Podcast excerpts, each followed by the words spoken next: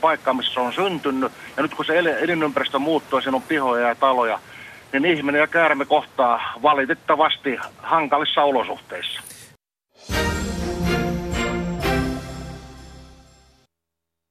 Yle Radio Suomi, ajan tasa.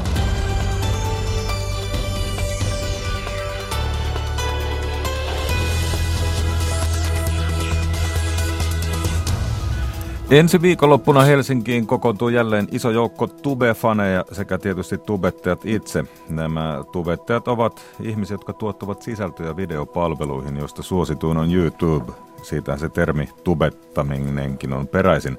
Nyt tapahtuman leviämässä Suomesta muuallekin kuulemme kohta minkälainen ilmiö ja liiketoiminta on kyseessä. Idästä Suomeen levittäytynyt supikoira on lisääntynyt riesaksi asti. Vieraslajia esiintyy jo koko maassa, pohjoisinta Lappia lukuottamatta. Miten riesasta pääsee eroon siitäkin kohta? Ja mihin kaikkeen kytkeytyy haaveunissa jo niin todellisen tuntuinen jäämeren junarata? Ulkopoliittisen instituutin vanhempi tutkija Charlie Salonius Pasternak ja maailmanpolitiikan professori Teivo Teivainen pohtivat, miten moniulotteista hankkeesta on kyse jäämeren junaradassa, joka kulkisi Suomen Lapista Norjan kirkkoniemeen jäämerelle. Aloitamme Kolean kesän hedelmistä. Kuuntelet ajantasa studiossa Jari Mäkäräinen, hyvää aamupäivää. Aloitamme siis puhumalla kasvutilanteesta. Pro Agria on saanut valmiiksi tuoreimman kasvutilanne kas, katsauksensa ja se on otsikoitu Kasvustojen kehitys on pahasti jäljessä. Johtava asiantuntija Terhi Taulavuori on vastaamassa meillä kohta puheluun näitä Pro Agria-keskusten liiton kasvutilanne katsauksiahan annetaan aina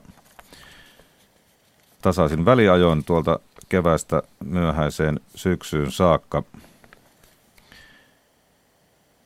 Ja nyt meillä on johtava asiantuntija Terhi Taulavuori puhelimessa. Hyvää aamupäivää. Mitä tarkoittaa tuo teidän otsikko pahasti jäljessä?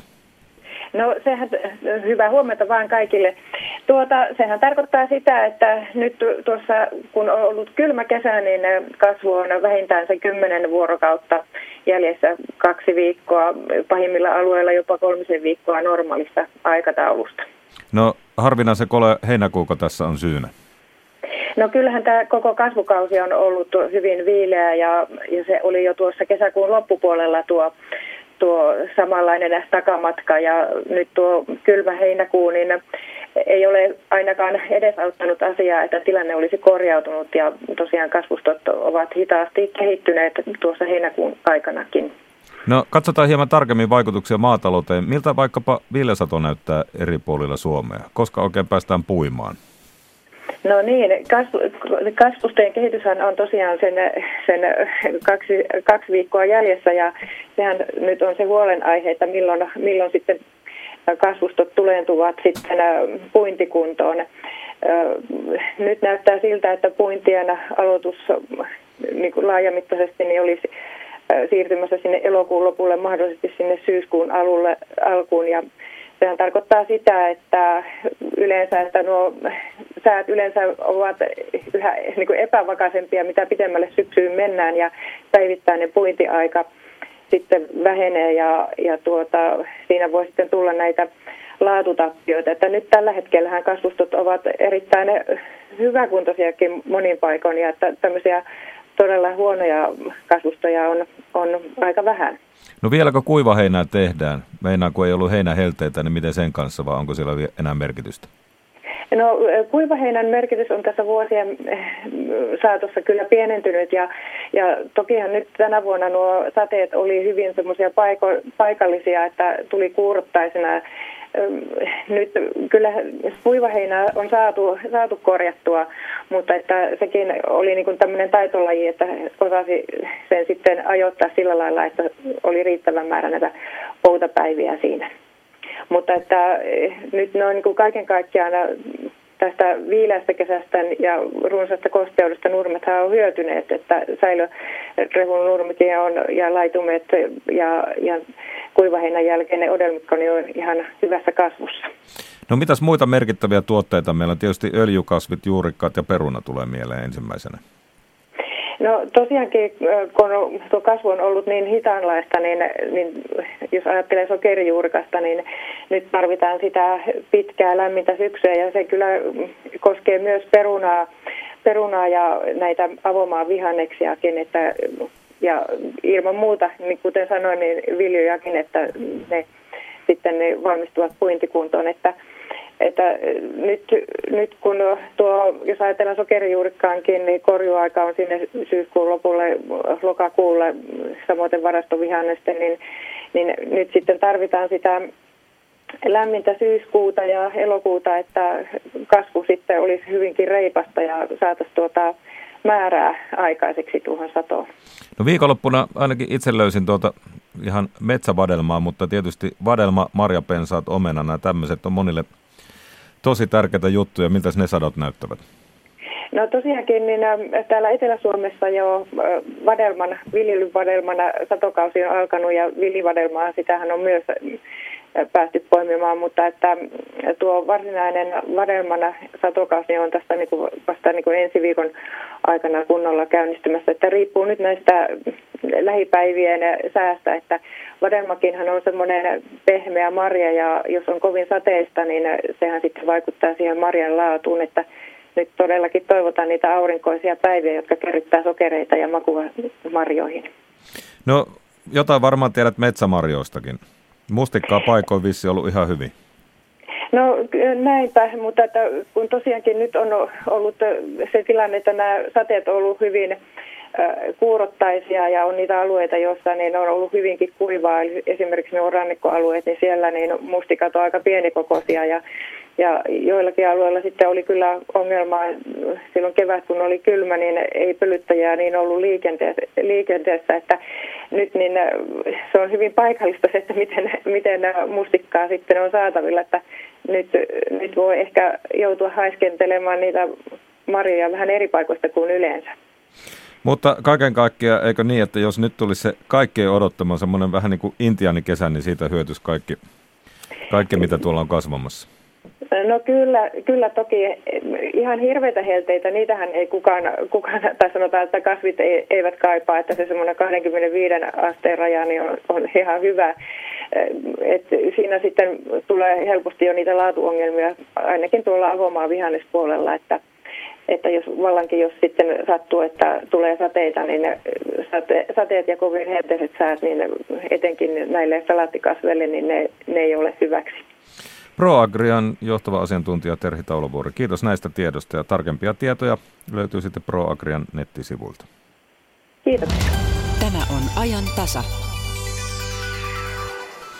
Ja sitten puhutaan Tubekon tapahtumasta niin kuin lupasin ja Anne-Mari Rajala vieransa kanssa jatkaa tästä.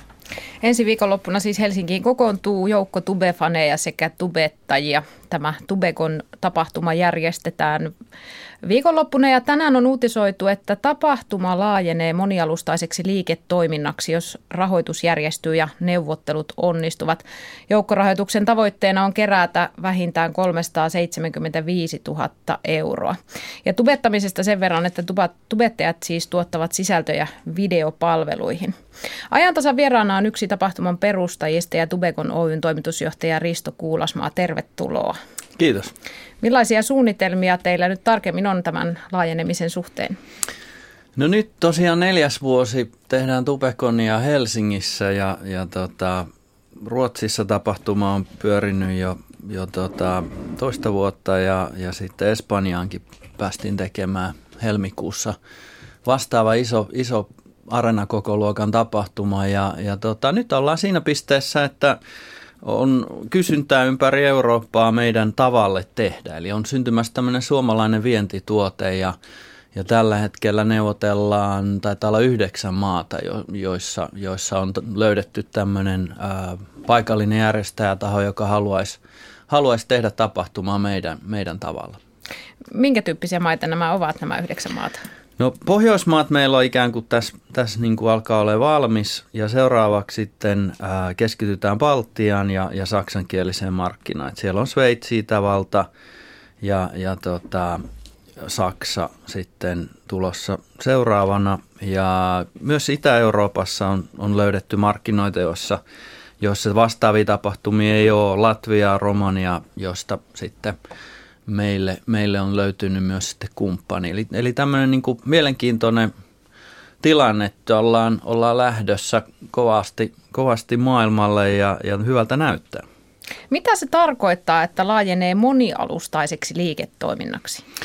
No e, se tarkoittaa sitä, että, että siihen tapahtumien rinnalle aletaan hakemaan myös sitten muuta, muuta tota, tekemistä. Eli, eli meidän tapahtumissa on, ne on eri kokoisia, siellä on, siellä on tota, muutamasta tuhannesta, sitten viime vuonna meillä oli 19 000 kävijää Helsingissä – Eli nämä tapahtumat luo, luo tämmöisen niin perustan ja yhteisön, jonka kanssa paikallisesti tehdään, mutta me on, me on myös nyt sitten äh, kehitetty tähän, tähän Tubekonin ympärille TV-formaatti ja myös äh, rakennetaan tällaisia äh, studio, pieniä studioita, joissa nuoret pääsee tekemään videosisältöjä sitten meidän, meidän tota, äh, isännöimänä.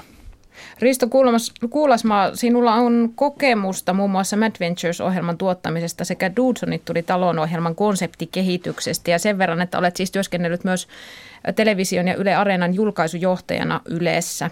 Mitä se vaatii, että onnistuu kansainvälisessä TV-ohjelmaformaatissa?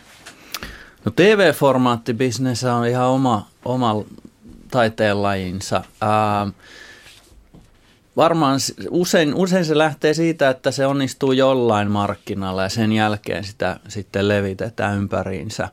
Mutta tota, se, sitä me voitaisiin jutella vaikka toinen tunti tässä, että mitä, kuinka TV-formaatti tehdään ja miten no, se miten onnistuu. realistista se on, että onnistutaan, kysytään näin. No kyllä se tietenkin on niin kuin realistisempaa on, että se ei onnistu, jos katsotaan ihan tilastollisesti. Ää, formaatteja tehdään jatkuvalla syötöllä ja usein sitten muutama niistä lyö läpi. Mutta tällaiset isommat, isommat tota, maailmaa matkanneet formaatit, niin, niin tota, niiden taustalla on valtavasti duunia. Haluatte kuitenkin lähteä yrittämään. Ilman muuta ja meillä on, meillä on tässä tiimissä ja oma, oma tausta on kuitenkin, tele, tulee television puolelta, mutta ehkä meillä se, se niin kuin ajattelu lähtee siitä, että televisio ei enää ohjaa sitä formaatin rakennusta, vaan se tehdään monialustaisesti verkkoon ja televisioon ja ehkä hyödynnetään näitä tapahtumiakin. Tässä nyt Tubekon haluaa laita Euroopan laajuiseksi ilmiöksi, niin mistä se on Risto Kuulasma kiinni? Onnistutaanko siinä? No nyt se alkaa olla jo näin kiinni siitä, että saadaan vähän bensaa tankkiin. Eli, eli tota, me ollaan tässä ää, vuodenpäivät nyt kulutettu perslihaksia lentokoneessa ja, ja käyty, käyty nämä neuvottelut. Ja tilanne on nyt se, että et tota, ää, siellä on ikään kuin ovi, ovet auki ja lähtövalmius. Ja tota, nyt me haetaan sitten tätä, tällä joukkorahoituksella lisää resursseja – lähinnä se palaa, palaa tähän niin kuin matkustamiseen, neuvotteluihin ja, ja tota, myös sitten ää, tähän liiketoiminnan laajentamiseen. Eli nyt, nyt on sitten tämä joukkorahoitus auki. Se on tuolla Investor-nimisellä alustalla ja, ja tota, siellä kuka tahansa yli 18-vuotias voi sijoittaa Tubeconiin ja olla mukana tässä tarinassa. Palataan vielä näihin rahoituskuvioihin, mutta otetaan tapausesimerkki tähän väliin. Yle X radiokanava tai nuorisobrändi laajemminkin on mukana Tubekonissa, koska kanavan, oman Tube-kanavan pääihminen Tommi Manninen, eli Tubessa tuttavallisemmin The Manninen juontaa muun muassa tapahtuman avajaisshown. Tapasin aiemmin aamulla Tommin, joka kertoi, mikä Tube-sisällöissä on olennaisinta huomioida. Mulla on niinku henkilökohtaisesti kaksi asiaa aina itselle mielessä. Kaikissa mitä mä teen, ja se on aitous ja fiilis. Ja se ei ole pelkästään vaan niinku tube-sisältöä, mutta mä veikkaan, että se on se, mikä siinä tavallaan on kiehtonut alun perin, että kun se on sitä paljon puhuttua Reality 2.0, että mikä tosi TVssä ihastutti, että kun ihmiset on aitoja ja, ja tavallaan niin kuin yllättyneitä, mutta että me voidaan olla rehellisiä, että mitä pidemmälle Big Brother meni, niin sitä pidemmälle jengi meni niin kuin pelaamaan sinne ja ties tavallaan sen, mitä sieltä halutaan, niin äh, YouTubessa on vielä mahdollista se, että ihmiset oikeasti vaan avaa kameran ja on oma itsensä ja tavallaan kuvaa sen, mitä haluaa näyttää ihmisille. Yleäks julkaisee tai Yleäksen Tube-kanavalla julkaistaan sisältöä, jossa haastetaan muun muassa vieraita tubesta tuttuihin peleihin. Kerro vähän, minkä tyyppistä sisältöä se on? No meillähän on tavallaan niin kahdenlaisessa sisällössä pääpaino. Meillä on just nämä haasteet, mistä sä sanoit, eli pelataan erilaisia pelejä julkisuudesta tuttujen henkilöiden ja suomalaisille tuttujen naamojen kanssa. Esimerkiksi viiden sekunnin haaste, jossa on äh, viisi sekuntia aikaa sanoa kolme ensimmäistä asiaa, mitkä tulee mieleen. Kysymyskategoria voi olla esimerkiksi kolme Spice Girlsin jäsentä tai kolme suomen kielen rumminta sanaa, joten sieltä voi tulla tosi spontaanisti mitä tahansa, koska on viisi sekkaa aikaa. Ja sitten meillä on toinen konsepti, on nämä My Day-videot, eli YouTubesta tuttu videomuoto My Day, minun päiväni kertoo aika paljon, eli vietetään vuorokausi sitten vieraan kanssa. Et me ollaan oltu Robinin kanssa musavideokuvauksissa aamusta iltaan, tai sitten Mika Gabrielin kanssa esimerkiksi hänen keikallansa Tampereella. Alkuvuodesta lähtien näitä videoita on katsottu lähes 4,8 miljoonaa kertaa ja tilaajia on kanavalla lähes 40 000. Jos puhutaan ihan yksittäistä videosta, niin se kerää kymmeniä tuhansia katsojia. Tommi Manninen, miten iso juttu Tube-läsnäolo nuorten tavoittamiseksi on nimenomaan radiokanavalle?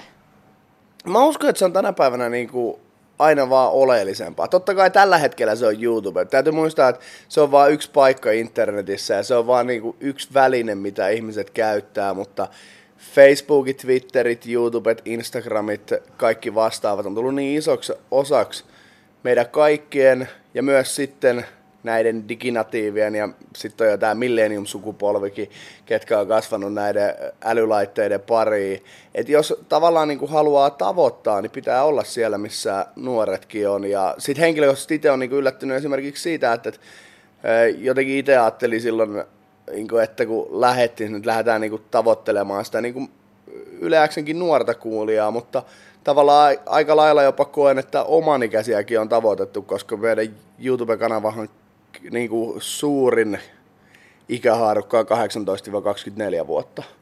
Eli se ei edes ole niin kuin tavallaan ihan niin yläasteikäinen, mitä vaikka jossain vaiheessa ei ajattele, että se saattaa olla, kun YouTubeen menee. Ja nyt on selvästi ilmiönä se, että aikuistubettajia tulee lisää. Mikä ilmiö Tommi Manninen on juuri nyt ajankohtainen tubettamisessa? No mä veikkaan, että se on ehkä toi aikuistupettaminen justiinsa. Si- siitä niinku on paljon puhetta. Mä en itse, mä oon miettinyt monta kertaa, että mä oon parakas kaveri, mutta mä oon syntynyt 90-luvulla. Et mä en koe olevani itse vielä aikuistubettaja. Mä vaan ehkä myöhännäisherännäiden jo vähän vanhentunut nuori tubettaja, jos mä itseäni mietin jollakin tavalla. Ja, ja mä mielenkiinnolla seurannut justiinsa aikuistubettajien läsnäoloa YouTubeen ja aikuistubettajaksi, jos nyt en ihan väärässä on, niin mun käsittääkseni yli kolmekymppiset lasketaan ja siellä on lentokapteenia ja siellä on ihmisiä, jotka puhuu synnytyskokemuksista ja semmoista maailmasta, josta nuoret tubettajat ei voikaan edes välttämättä vielä kertoa, jos ei siihen vielä ole työura tai perheelämä ehtinyt. Ja tavallaan itse otan kanssa sitä, että mitä enemmän niitä tulee, niin sitä enemmän tavallaan sitten tulee sitä sisältöä, joka varmasti löytää katsojansa. Näin siis Yleäksän Tommi Manninen, The Manninen Tube nimeltään. Risto Kuulasmaa Tubekon Oyn toimitusjohtaja on siis vieraana ajantasan studiossa. Tubettajat tai osa tubetteista kuuluu eräänlaisiin talleihin, eri verkostoihin tai toimistoihin, jotka myyvät tubettajia yrityksille mainosmielessä. Ja tietenkään lapset eikä välttämättä nuoretkaan ymmärrä, että videolla esiintyvistä tavaroista on saatu rahaa. Kun kohderyhmä on näin herkkä ja kuitenkin tulosta täytyy syntyä, eli kyseessä on liiketoiminta, niin tästä eettisestä pohdinnasta kysyisin, että minkälaista eettistä pohdintaa alalla käydään sen suhteen. Eilen sosiaalisen median tutkija Suvi Uski tässä studiossa totesi, että pitää auttaa, että saadaan pelisääntöjä tälle alueelle. Joo, tuo on hyvä aihe ja, ja tota, uutta tehdään ja syntyy, syntyy näitä uusia tapoja myös säädellä. Ää, lähtökohtaisesti ilmaisu tubessahan on ollut hyvin, hyvin vapaata ja sen takia se onkin niin suosittu, että se on ollut säännöksistä vapaata. Mutta tota, kyllä tätä keskustelua käydään koko ajan ja, ja mun kokemus on se, että nämä, nämä tota, tubettajia kaupallisesti edustavat tahot on erittäin vastuullisia, koska se on myös heidän etunsa ää, tämän niin kuin liiketoiminnan jatkuvuuden kannalta tehdä fiksusti asioita. Ja myös tubettajat itse ymmärtää oman roolinsa ää, nuorisoidoleina varsin, varsin perin pohjin, eli ää, tällaisilta ylilyönneiltä on, on kyllä niin kuin aika hienosti vältytty ja siinä ratkaisuna on ollut tämmöinen oma valvonta. Pitäisikö siihen lisätä sitä sääntelyä mielestäsi? Koska no. nyt on kuitenkin tilanne se, että lähetysikkunassa esimerkiksi sanotaan, että, että kun lapsiin kohdistuvaa mainontaa ei valvota ja mm. tubetus tarkoittaa myös sitä, että rahat siinä on siis lasten ja tietysti vanhempien rahat on kyseessä. Kyllä. Tietynlaisia käytäntöjä on, on jo käytössä, eli, eli kun postataan, ää, esitellään, esitellään tota, tätä videota, niin sen yhteydessä on usein jo maininta, että sisältää, se on yhteistyö tai, tai sisältää, sisältää tuotesijoittelu. Ää, mutta edelleen musta tuntuu, että Suomessa on sääntöjä ihan tarpeeksi, että tässä ollaan, fiksut ihmiset tekee, tekee niin kuin asioita pitkällä jänteellä, niin, niin itse ainakin ollut tosi tyytyväinen siihen, että, että varsinaisia sääntöjä ei ole tarvinnut ulkopuolelta tulla hirveästi – ää, niin kuin määrittelemään. Että tämä on ollut enemmän tällaista niin kuin fiksua tekemistä, jossa, jossa tehdään hyviä ratkaisuja päivittäin. Onnea matkaan nyt tälle hankkeelle ja kiitos Risto Kuulasmaa, että pääsit vieraaksi. Kiitokset. Vaikeneminen kultaa ja puhuminen hopeaa, väittää sananlasku. Fonetiikan professori Martti Vainio katsoo asiaa hieman toisin se on niin kuin vähän väärä ylenkatseen kohde se puhuminen, koska se on niin kuin kaikista yhteiskunnallisesti tärkein ilmiö, mitä meillä on. Jos yhtäkkiä et pystyisi puhumaan, niin sä joutuisit paniikkiin ja sä yrittäisit puhua ja sä näkisit, kun muut yrittää puhua. Se on se paniikki saman tien. Radio Suomen kesätelta tiistaina kello 19 jälkeen. Yle. Radio Suomi. Sitten menemme luontoon. Idästä Suomeen levittäytynyt supikoira on lisääntynyt riesaksi asti. Tätä vieraslajia esiintyy jo koko maassa aivan pohjoisenta Lappia lukuun ottamatta. Kannan kasvua yritetään rajoittaa pyynnillä, mutta supien määrä kasvaa koko ajan, vaikka vuotuinen saalismäärä on jo reilut 100 000. Kasvu on voinut todeta moni autoilijakin, sen verran paljon autoalleita supikoiria näkee nykyisin maanteiden reunustoilla. Näin riistasuunnittelija Reijo Kotilainen Riistakeskuksen Pohjois-Karjalan aluetoimistosta kuvailee nykyistä supikoirakantaa. Kyllä se on kattava ja liikaahan niitä on. Se ei kuulu meidän alkuperäiseen luontoon ja on, on meillä vahingollinen. Minkälaisista määristä puhutaan esimerkiksi Pohjois-Karjalan osalta? Onko mitään arviota? Vaikea arvioida kantaa, mutta saalismäärät supin osalta on useampia tuhansia pelkästään Pohjois-Karjalassa. Ja ne levittäytyvät tehokkaasti ihan kaupunkeihin asti. Nimenomaan kaupunkien liepeillä ne tulee parhaiten toimeen, koska ihminen omalla toiminnalla aiheuttaa sen, että ne tulee pihoihin. Siellä on ravintokohteita, mitkä houkuttaa sitten supikoiraakin ihan asutuksen keskelle. Eli mitä sieltä pihapiiristä voi löytyä, että supi sinne köpöttelee? No kalanperkeet on yksi, tunkiot on yksi semmoinen, mikä tarjoaa niille ruokaa. Sitten jotkut ihmiset ajattelemattomuuttaan jopa ruokkii niitä. Se on heidän ajanvietettä ja mukava katsoa ikkunasta, kun supikoirat käy siinä syömässä, mutta naapuri ei ole välttämättä ihan samaa mieltä. No supikoirahan on semmoinen kettua pienempi petoeläin, puolimetrinen tai vähän reilu ja painaa sitten tuosta ehkä viidestä kilosta reilun kymmeneen kiloa ja nyt syksyllähän se on tuhdeimmillaan tämä elukka. Minkä vuoksi Reijo Kotilainen? No supikoira varautuu siihen talveen, koska talvellahan se ei, ei liiku. Se on siellä joko rakennusten alla, louhessa tai luolassa. Ja se kuluttaa sitten sitä syksyllä tankkaamaansa ravintoa siellä talven aikaa. Ja keväällä kiima on tuossa maaliskuussa ja silloin naaraan pitäisi olla hyvässä kunnossa ollakseen tehokas lisääntyjä. Ja supien kestää aika hyvin talveakin. Kyllä, supilla on silloin kun se ei sairasta kapia, niin sillä on hyvä turkki, se ei, ei kylmästä kärsi. Ja se on aika tehokas myös lisääntymään. Kyllä, normaalioloissa supinaaras tekee semmoinen 6-12 poikasta, mutta luonnonpesästä on tavattu jopa lähes 20 poikasta yhdellä kertaa yhdellä naaralla. Ristosuunnittelija Reijo Kotilainen, miksi se on ongelma, että supikanta koko ajan kasvaa? se meidän alkuperäisluontoon kuulumattomana niin tuhoaa maassa pesivien lintujen munapesiä, poikasia ja poikaspesiä. Ja on, on tätä kautta vahingollinen ja varsinkin rantojen asukkaana niin vesilinnut kärsii sen olemassaolosta. Ilmeisesti supille kelpaavat kaikki sammakosta lähtien. se on lähes kaikki ruokainen. Se käyttää kasvinosia ja marjoja ja kaikkia matelioita, riskoja, matoja, sammakoita. No miten sitten tämä tautipuoli? Siitä on syytä ihan tosissaan olla huolissaan, onko näin? No kyllä supi, supikoira levittää kettukapia ja raivotautia ja muistaakseni silloin 80-90-luvulla, kun raivotauti tuli Suomeen, niin sen toi nimenomaan supikoirat. Eli vieraslajina se ei ole ihan sama juttu, että onko niitä tuhat vai kymmenen tuhatta? No ei missään tapauksessa. Kyllähän supikoirakantaa pitää saada rajoitettua ja hävitettyä ja sen lisäksi se on levittäytynyt ihan tuonne Torniolinjalle saakka. Eli vain pohjoisin Lappi on enää supikoirista vapaa? No joo, ihan satunnaisia seikkailijoita aina voi olla sielläkin Lapin puolella, mutta ne on ykköskappaleita sitten. Raivotaudin lisäksi ja kapin lisäksi se ilmeisesti loistautejakin levittää. Onko niin, että ne voivat tarttua supin kautta myös kotieläimiin? Kaikki on mahdollista.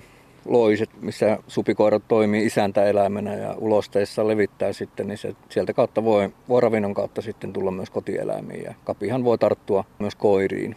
Jos sairas supi hankaa yhteensä rakennuksiin tai rakennelmiin, niin koira voi niistä saada sen punkin.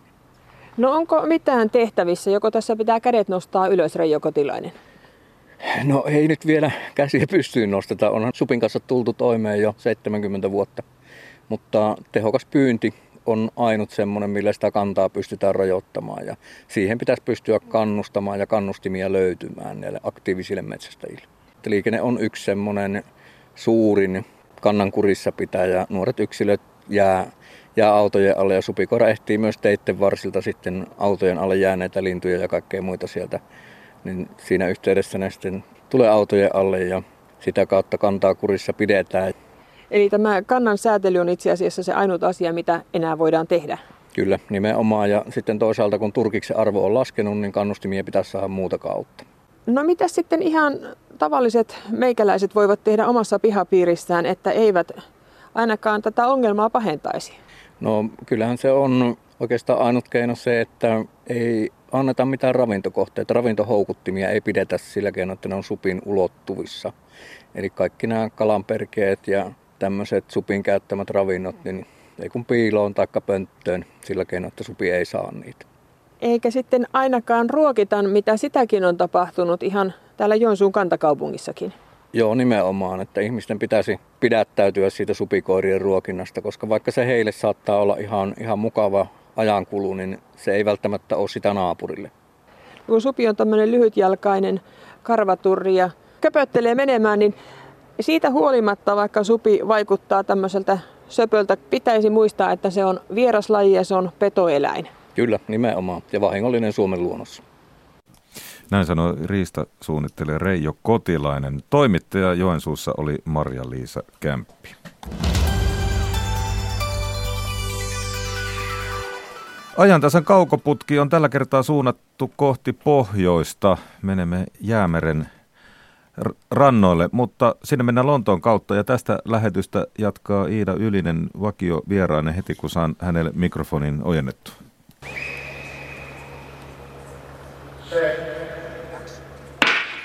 Päästään matkaan, erittäin hyvin lähtee Kolman ja Bolt jää, kyllä hän jää metrin verran. Minkälainen on Boltin loppuveto?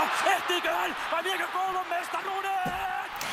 Lontoossa kisataan parhaillaan yleisurheilun maailmanmestaruuksista. Iso-Britannia on siis vaihteeksi otsikoissa muunkin kuin Brexitin takia. Onko näissä kisoissa nähtävissä mitään erityisen poliittista tai edes aavistuksen poliittista? Maailmanpolitiikan professori Teivo Teivainen. Venäläisurheilijoiden kännyköiden soittoäänissä on paljon maailmanpolitiikkaa näiltä venäläisiltä, jotka eivät saa esiintyä Venäjän lipun alla, on myös kielletty soittoäänet, jotka muistuttavat Venäjän kansallislaulua. Hmm. Tois, toisaalta tämä tota, niin, äh, tavallaan äh, ei oman lipun alla kilpaileminen ei äh, kyseisen maan edustajille ole aivan uusi asia, koska tota, niin, vaikka urheilijat on muuttuneet, niin 92 Barcelonan kisoissahan oli tällainen unified, äh, yhtenäinen joukkue, kun Neuvostoliitto oli, oli hajonnut, äh, niin, niin äh, kilpailtiin sitten siellä tota, niin yhtenäisenä joukkona olympialipun alla. Ja Lontoon kaupunginjohtajahan otti muutti maailmanpoliittisen asenteen, kun korosti sitä, miten hänen kaupunkinsa tulee olemaan aina avoin, vaikka suurtapahtumissa on kaikenlaisia pelkoja ties mistä. Ja tämähän oli myös kommentti Brexit-keskusteluun, joka sen kun taas kiihtyy Britanniassa. Näin, ja tästä Lontoa-aiheisesta alkuverryttelystä siis vastasivat tuttuun tapaan professori Teivo Teivainen ja ulkopoliittisen instituutin vanhempi tutkija Charlie Salonius Pasternak, mutta sitten Lontoosta vähän muualle.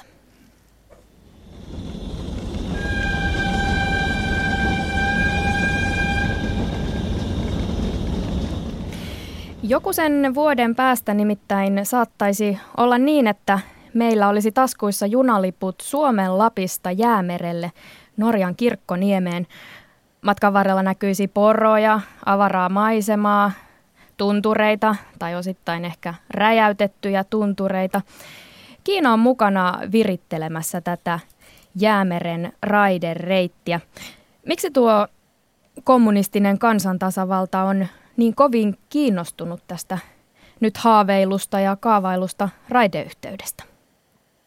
No ehkä tämä laajin tota, niin, syy on Kiinan yleinen näkemys, että pitää luoda tällaiset globaalit verkostot, silkkitie, muuta, millä sitten Kiina tavallaan, jos Kiina on keskeisessä asemassa näiden eri reittien luomisessa, niin, niin hyvin usein silloin myös sitä kautta tulee globaalia valtaa. Tämä on ehkä se yleisin, eli Kiinassa ei nähdä, että aha, toi on ehkä arktinen alue, on ehkä kauempana, joten ei kiinnosta, vaan kaikki globaalit eri kaupan ja muut tällaiset reitit niin kiinnostaa ja, ja investointirahaa löytyy, niin, niin miksei myös Arktikselle.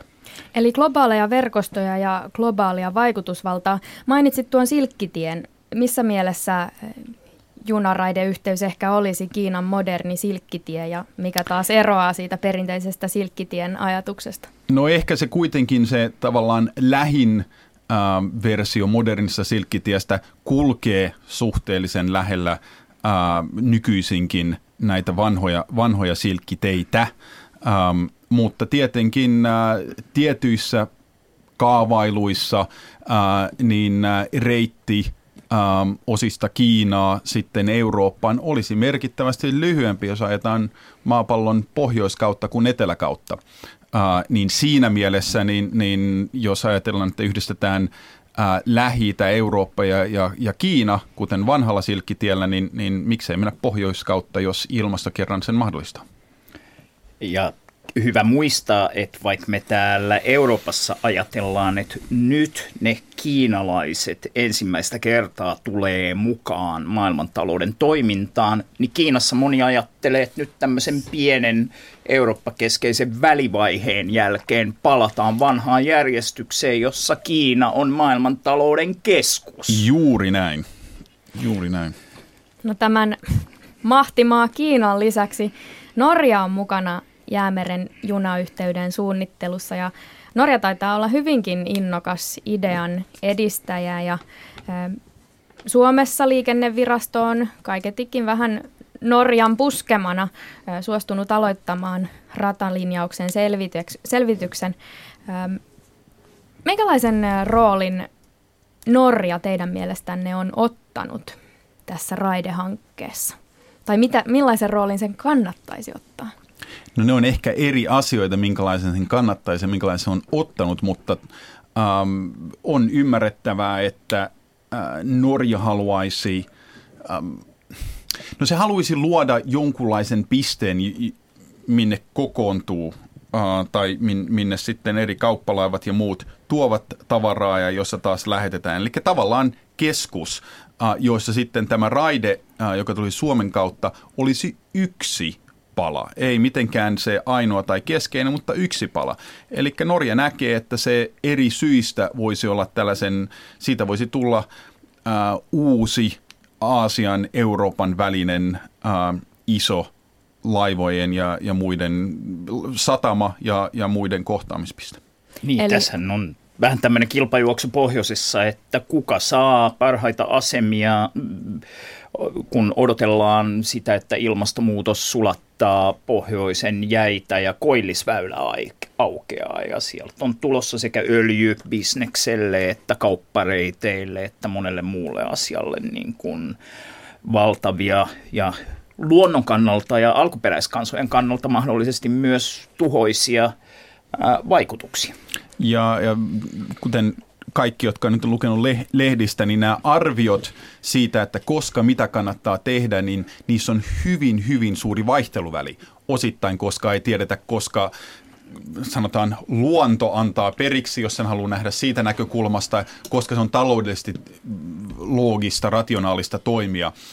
Sen takia tietenkin Norjalla on ehkä rahaa vähän riskillä aloittaa aikaisin, mutta kuten hyvin monessa sanotaan yritysmaailman tota, niin, lainalaisuudessa, niin tämä niin kutsuttu first mover advantage on aika vahva. Eli jos kykenee olemaan se ensimmäinen, jonne sitten se alkukauppa keskittyy, niin yhtäkkiä huomaakin, että on, sanotaan äh, sen sataman Amazon-kirjakauppa, jos näin voi sanoa. Eli on muodostunut niin isoksi peluruksi, että muita ei sitten mukaan tulekaan.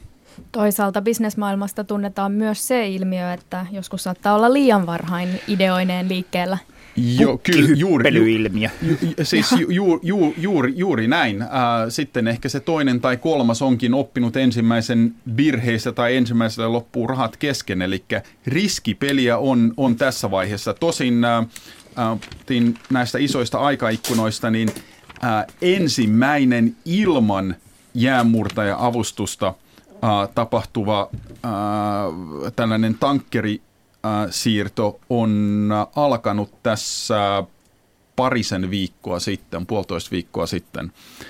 Katsotaan, miten, miten käy, mutta lisää näyttää tulevan.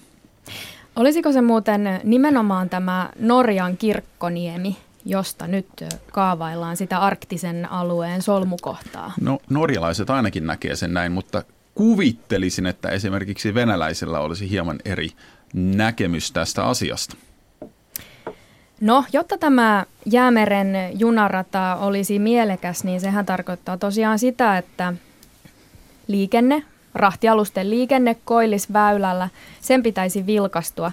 Eli tämä Koillisväylähän on huomattavasti lyhyempi reitti kuin tulla sitten sieltä etelämpää Suetsin kanavan kautta. Minkälaisia riskejä tähän reittiin näin kokonaisuudessaan liittyy? Venäjähän siellä on mukana – koillisväylään liittyen erityisesti? No toki siinä on näitä äh, kannat, niin kuin liiketaloudelliseen kannattavuuteen liittyviä laskelmia. Suomessahan siihen liittyy myös turvallisuuspoliittisia laskelmia. Jos Itämeri vaikka jossain konfliktitilanteessa suljetaan, niin olisiko hyvä olla huoltoreitti jäämerelle junarataa pitkin. Sitten liittyy tosiaan sen tyyppisiä kysymyksiä, että siinä mennään saamelaisalueiden läpi, poronhoitoalueiden läpi ja Euroopan unionin ainoa alkuperäiskansa on ilmaissut edustajiensa välityksellä. Just tänään puhuin saamelaiskäräjien varapuheenjohtajan kanssa ja aika kriittisiä äänenpainoja tästä. Itselleni tulee mieleen, että selittääkö tämän tyyppiset asiat vähän sitä, minkä takia Suomen valtio on kieltäytynyt vahvistamasta alkuperäiskansojen oikeutta, siis kansainvälisen työjärjestön ILO 169, vaikka Suomi kovaan ääneen puhuu maailmalla olevansa intiaania ja muiden sorrettujen ystävä ja alkuperäiskansojen suojelija, niin Suomessa kuitenkaan varsinaisiin toimenpiteisiin ei haluta ryhtyä. Olisiko siinä kenties syynä se, että jos tulee jotain kannattavia malminkuljetusratahankkeita, niin ei haluta antaa saamelaisille sellaista ääntä, joka saattaisi olla äh, hankaloittamassa tämmöisen hankkeen toteutumista. Toi vaatisi kyllä kyynistä näkemystä politiikan laidasta täällä Suomessa nykyisin, mutta voihan se olla näin. Joo, sanos muuta. Suosittelen kuuntelemaan Lapista tulevien kansanedustajien, jotka eivät yleensä edusta saamelaisääntä tota, näkemyksiä muun muassa asiasta. Sen voisin liittää tähän satamista rahtialuksista, niin taas eh, riippuu vähän kirjoittajasta, mutta joskus tahallisesti ja joskus ihan tahattomasti, niin ei aina huomioida näitä isoja eroja. Um, on aivan eri asia lähettää, kuten nyt on lähetetty kaasua ää, Norjasta ja sitten jossakin vaiheessa Venäjältä ää, Koreaan. Ää, yksi alus, siinä on yksi tavallaan tavaratyyppi tai kuljetettava tyyppi, se menee yhteen paikkaan ja sen päivämäärästä ei nyt ole ihan, ihan niin kuin pakko mennä just tiistaina saapua. Sitten isot rahtilaivat, jo, joissa on monia asiakkaita, monia lähettäjiä, niillä on hyvin spesifi aikataulu, että tiistaina ollaan tuolla, keskiviikkona jo muualla, niin nämä on hyvin erilaisia, ne on eri haasteet Arktiksen suhteen. Tämä kannattaa aina muistaa, jos joku puhuu tästä niin kuin potentiaalisesta arkti, arktisen niin kuin alusmäärästä ja, ja volyymista, että on, on hyvin eri haasteita, plus sitten tietenkin turistit siihen lisänä, jotka ehkä jossakin vaiheessa joudutaan pelastamaan sieltä. Niin, niitä olisi kiva katella niitä poroja sieltä se junan ikkunasta, mutta ainakin poron paliskuntien hoitajat sanoo, että se junarata saattaa, jos se nyt ihan kokonaan lakkauttaa, niin ainakin merkitä, että niitä poroja ei sitten sillä alueella niin paljon näykään. Eilisessä A-studiossa taisikin eräs paliskunnan edustaja sanoa, että elinkeino loppuisi tyystin. Toisaalta siinä ilmeisesti on myös jonkinlainen aitaamismahdollisuus. No jos kuvitellaan, että tuo rahtiliikenne koillisväylällä vilkastuisi, niin siinä saattaa olla sitäkin riskiä, että Venäjä ehkä jossain kohtaa vaikkapa nostaisi väylämaksuja. Mutta kiinnostaisi kysyä teillä, teiltä myös siitä, että miksi ihmeessä näille rahtialuksille haluttaisiin tällainen välipurku Kirkkoniemeen. Ja sitten siitä ää, purettaisiin lasti ensinnäkin ää, junaan ja kuljettaisiin se loppumatka Eurooppaan raiteita pitkin, eikä koko matkaa meriteitse. Joo, ei se liiketaloudellisesti kovin fiksulta kuulosta, että äh, pelkästään no, sillä perusteella, että se olisi joku välipurkusatama, niin sitä nyt tuskin kannattaa hanketta edistää, mutta siinä on näitä muita syitä Tuo olemassa. on erittäin hyvä kysymys, johon en yleensä saa itselleni tyydyttävää vastausta, mutta ehkä sellainen löytyy jostakin. No saako näihin haaveiluihin Jäämeren junaradasta liitettyä jonkinlaista informaatiovaikuttamisen näkökulmaa? No va- vaikea sanoa, ei, ei ehkä ihan sillä tavalla, kun, kun nykyisin asia usein mielletään, um, mutta um, se ehkä kannattaa huomioida, jos, jos joitakin vuosia sitten ajatus oli kuitenkin, että nytten, uh, että Arktis halutaan pitää erillään maailmanpolitiikasta ja, ja ei haluta, että siellä sitä militarisoidaan ja yhteistyö jyllää siellä, niin äh, tämä on ollut hieno tarina, mutta eihän se ole pitänyt sinänsä paikkaansa. Kyllä Arktis on ollut jo silloin militarisoitu, äh, nyt vielä enemmän. Äh, eli kannattaa ehkä, kannattaa tässä huomioida se, että ei Arktis ole alue, joka on täysin erillään ulko- turvallisuuspolitiikasta ja geopolitiikasta samalla lailla kuin ehkä sitten ähm, pallonpuoliskon eteläinen pääty, äh, Antarktis, jossa näin ehkä enemmän ja enemmän on. Nähdään, onko tulevaisuudessa, mutta tämä on ehkä se lähiten informaatio vaikuttamiseen, että mm, Arktis on osa meidän päivittäistä politiikkaa muistelen pienenä lukemiani Alistair MacLeanin romaaneja, joissa myös liikuttiin sillä alueella turvallisuuspolitiikan ja vakoilun merkeissä. Että Charlie aivan oikeassa. Se on ollut osa maailmanpoliittista ympäristöä jo pitkään. Jatketaan sitten Jäämeren rannoilta seuraavalle asemalle. Ja pysäkkinä on Ruotsi. Ruotsi valmistautuu suurimpaan sotilasharjoitukseensa moneen vuosikymmeneen. Syyskuussa on tuon harjoituksen aika. Miten suuresta harjoituksesta oikeastaan on kyse, jos nyt alkuun puhutaan osallistujamääristä? No ruotsalaisia taitaa olla vajaa 20 000, 19 000. Tämän lisäksi pitää sanoa, että kuten pitäisi olla ja, ja mukava nähdä, että ruotsalaiset ovat äh, tähänkin näkökulmaan heränneet. Ähm, Tämä on myös moniviranomaisharjoitus, eli noin 40 eri ruotsalaista viranomaista myös mukana ja tähän lisäksi vielä sanotaan sellainen pyöreä 1500 ähm, parista eri muusta maasta olevaa sotilasta ja muuta edustajaa mukana, niin jos sanotaan 20 000 äh, sotilasta, niin, niin ollaan suunnilleen su- oikeissa koko luokissa. No Ruotsi ei harjoittele yksin ja nämä yhteistyöt maat tässä sotaharjoituksessa, niin nehän ne vasta kiinnostavia ovatkin. Mukana ovat Viro, Suomi, Norja, Tanska, Ranska, Liettua ja Yhdysvallat. Mitä sanotte tästä valtioiden kirjosta? Onko ihan peruskokoonpano vai yllättäviäkin tahoja? No mä sanoisin, että odotettava kokoonpano, eli maita, jotka on lähellä, koska kyseessähän on harjoitus, jossa harjoitellaan Ruotsin puolustamista, jos Ruotsiin kohdistuisi sotilaallinen hyökkäys tai isku, jolloin ehkä on oletettavissa, että jos apua tulee, niin sitä tulee niiltä lähinaapurimailta tai ne lähinaapurimaat on muuten tavallaan vedetään siihen mukaan. Yhdysvallat nyt on looginen, koska Ruotsilla ja Yhdysvallalla on läheinen ja läheinen suhde, myös historiallisesti ollut tällainen. Ja sitten Ranska taas, joka voi vaikuttaa sieltä yhdeltä vähän oudolta panilta, niin Ranska tuo myös, kuten Yhdysvallat, ää, tällaisen suht sofistikoituneen ilma puolustuksen osan ää, ohjuspuolustusta, tai siis ohjuksia, ää, ilmatorjuntaa.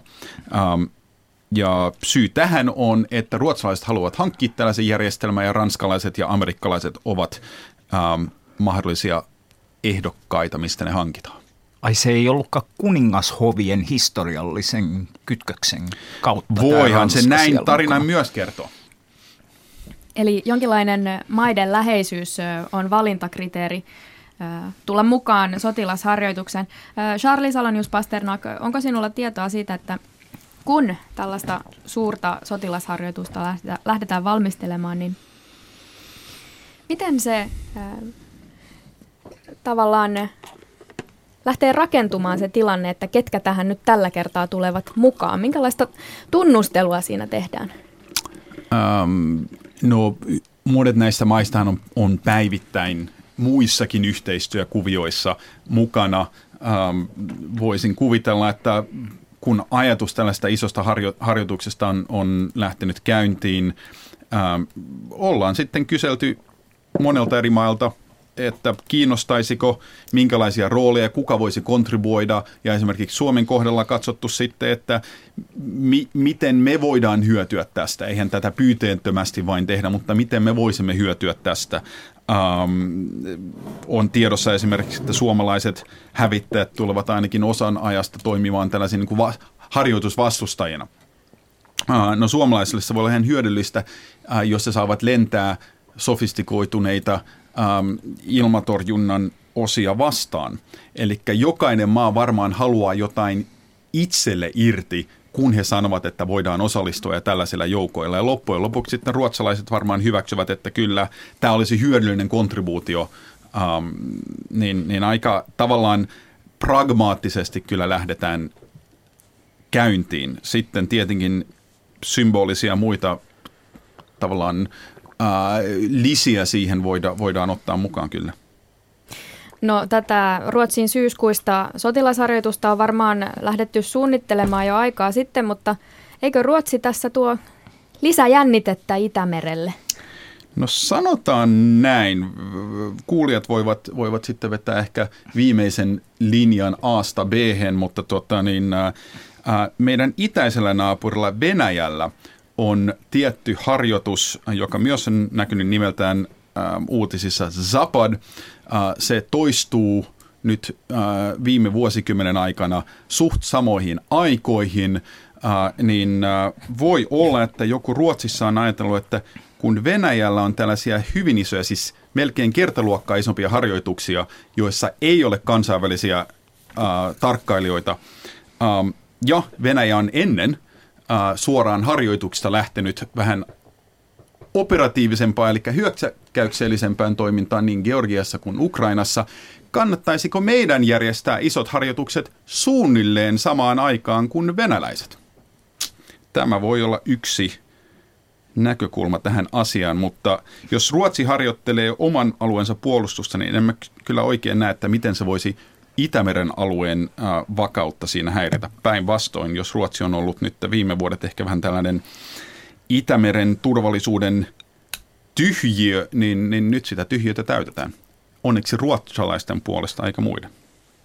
Turvallisuuspoliittisessa keskustelussa on kiinnostavaa, että aika usein sanotaan, että joku taho reagoi sen toisen tahon toimintaan ja yleensä on aika ennustettavaa, miten nämä niin kuin reagointihuomiot tulee tässä. Niin kuin monet sanoivat, että Venäjähän vaan reagoi lännen uhitteluun ja sitten taas länsi vain reagoi Venäjän uhitteluun. Se on vähän kuten Lähi-idässä, riippuu aina minkä vuoden kartta otetaan esille, niin aina löytyy toisesta, ei peilistä, niin se, se, se syypää tässä, mutta ää, palatakseen kysymykseen, omasta mielestä ei mitenkään voi sanoa, että kun Ruotsi harjoittelee oman maan puolustusta, että se jotenkin negatiivisesti vaikuttaisi Itämeren turvallisuuspoliittiseen tilanteeseen tai vakauteen. Sitten vielä Ruotsin perään pieni maistiainen Ranskasta. Samaan aikaan kun täällä Suomessa milloin mitäkin valtioomisteista yhtiötä ollaan myymässä pois, niin Ranskassa presidentti Macron on luvannut kansallistaa maan suurimman laivan varustamon. Mistä nyt tällainen aloite? No Yksi tausta kai lienee siinä, että Ranskassa on laitettu aika paljon julkistakin rahaa tämän mm, telakka-alueen juttuihin, mistä nyt on kyse, ja sitten on olemassa huoli siitä, että jos tulee italialaiset esimerkiksi ja ostaa sen, niin meneekö tämä niin kuin panostus ikään kuin hukkaan. Toisaalta jos Macronin vähän hiipuva näyttävän alkuvaiheen jälkeen, pienet kompastelut kansansuosiossa ja muussa, mutta siellä on monesta, monesta asiasta kiinni. Juttelin juuri sinne satamakaupunkiin ähm, ja kyselin vähän, miten tämä vaikuttaa, niin sitä siellä valitettiin, että siellä on todella huono yöelämä ja ei jostain syystä uskota, että vaikka italialaiset omistajat tulisivat, ne onnistuisi parantamaan tämän satamakaupungin yöelämää. Siinä on monia ulottuvuuksia. Oliko niin, että Italia ja Ranska olivat tosiaan jonkinlaista ää, diiliä tässä solmimassa, mutta se ei sitten tainnut Macronille kelvata? Joo, jotain. Mä en kaikkia yksityiskohtia niistä neuvotteluista tunne, mutta Macron tosiaan otti tässä tämmöisen kansallismielisemmän asennon ja monethan näkee siinä vähän henkäyksiä semmoisesta protektionistisesta suojeluvaltiosta ja se on ihan kiinnostavaa tämmöisen yleisemmän talouspoliittisen keskustelun ja valtion talouspoliittisen roolin kannalta. Teen tähän loppuun ehkä vähän yllättävän lopetuksen, ikään kuin jo vähän rautellaan ovia kirja syksyyn tietyllä tapaa. Te tutkijat varmaan kesälomanne aikana, jos vain suinkin ehditte, niin luette vielä tavallista enemmän kuin mitä ehkä, ehkä työaikana. Charlie Salonius Pasternak, minkälaisen kirjasuosituksen sinä antaisit kaukoputken kuulijoille? Jaa, tota, niin, on vaikeaa. Tulee kesällä luettua myös vähän tällaista tota, niin, äh, fiktiota, mutta jos otetaan nyt ihan oman alan kirja, niin tota, ähm, äh, yksi, joka on jäänyt mieleen, on ähm, kirja, jossa avataan Yhdysvaltojen tavallaan... tai keskustelua Yhdysvalloissa ensimmäisen maailmansotaan liittyen ja, ja, ja pääsi vuosilta 14 sitten, no kunnes Yhdysvallat liittyi. Ja tämä oli aina aika hyvä muistutus siitä, että miten kuitenkin suurvaltakin käy keskustelua, kannattaako ja missä muodoin olla neutraali. Sitten näkemykset vähän muuttui ja lopulta liityttiin sotaan, koska sitä voi miettiä, että miten nämä asiat ovat muuttuneet nykyisin.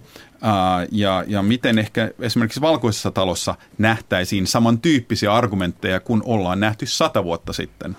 Um, niin uh, tämä oli aika kiinnostava ja hieman avasi myös, miten Yhdysvaltojen tavallaan globaali maailmanpoliittinen rooli näyttäytyy amerikkalaisille tänä aikana, koska näin jälkikäteen hän on nähtävissä, että kyllä ensimmäisen maailmansodan jälkeen niin Yhdysvaltojen globaali rooli selvästi kasvoi. Entä Teivo Teivainen?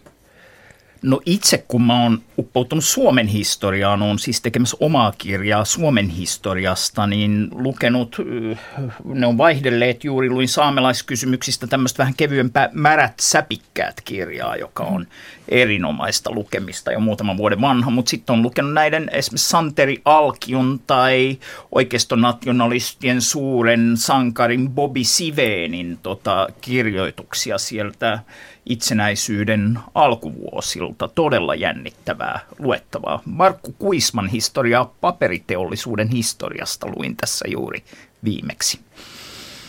Tuossa kun oli edellä Ruotsista puhetta, niin yksi asia, siihen vielä unohdin kysyä aikaisemmin pikaiset kommentit. Anders Bori, hän oli otsikoissa tässä eräiden kesäjuhlien käytöksestä. Nyt aivan tuore uutinen kertoo, että poliisi ei jatka tutkintaa Ruotsin ex-valtiovarainministerin humalaisesta öykkäröinnistä. No voipi olla, että Ruotsissa on laajempi keskustelu poliisin resurssien riittämättömyydestä ähm, ja voi olla, että poliisi on todennut, että A, todisteita on vähän hintsunlaisesti ja B, meillä on ehkä muuta tekemistä kuin yhden ruotsalaisen, vaikka tunnetunkin niin kuin kaljailun ja, ja, ja ehkä akvaviitin juomisen jälkipuinti tässä. Joten en nyt voi pahoitella, että Ruotsin poliisi teki tällaisen päätöksen hän näkyi vetäytyneen joistakin tehtävistä, mikä ehkä kuvastaa pientä eroa Suomen ja Ruotsin poliittisessa kulttuurissa. Sitten Ruotsissa kuitenkin on enemmän tapana, että kun töppäillään – pyydetään anteeksi ja jopa erotaan tehtävissä, tehtävistä Suomessa, niin kuin tämmöinen kulttuuri on huomattavasti ohuempaa. Kiitokset tämänkertaisesta kaukoputkesta maailmanpolitiikan professori Teivo Teivainen ja Kiitos. UPin vanhempi tutkija Charlie Salonius Pasternak. Kiitos. Iltapäivällä ajantasassa puhutaan valtion budjetista. Kuulemme opposition puheenjohtajien näkemyksen valtion talouden tilasta ja suuntaviivoista ja Studion vieraaksi saapuu Danske Bankin pääekonomisti Pasi Kuoppamäki. Kiitokset seurasta ajantasan parissa.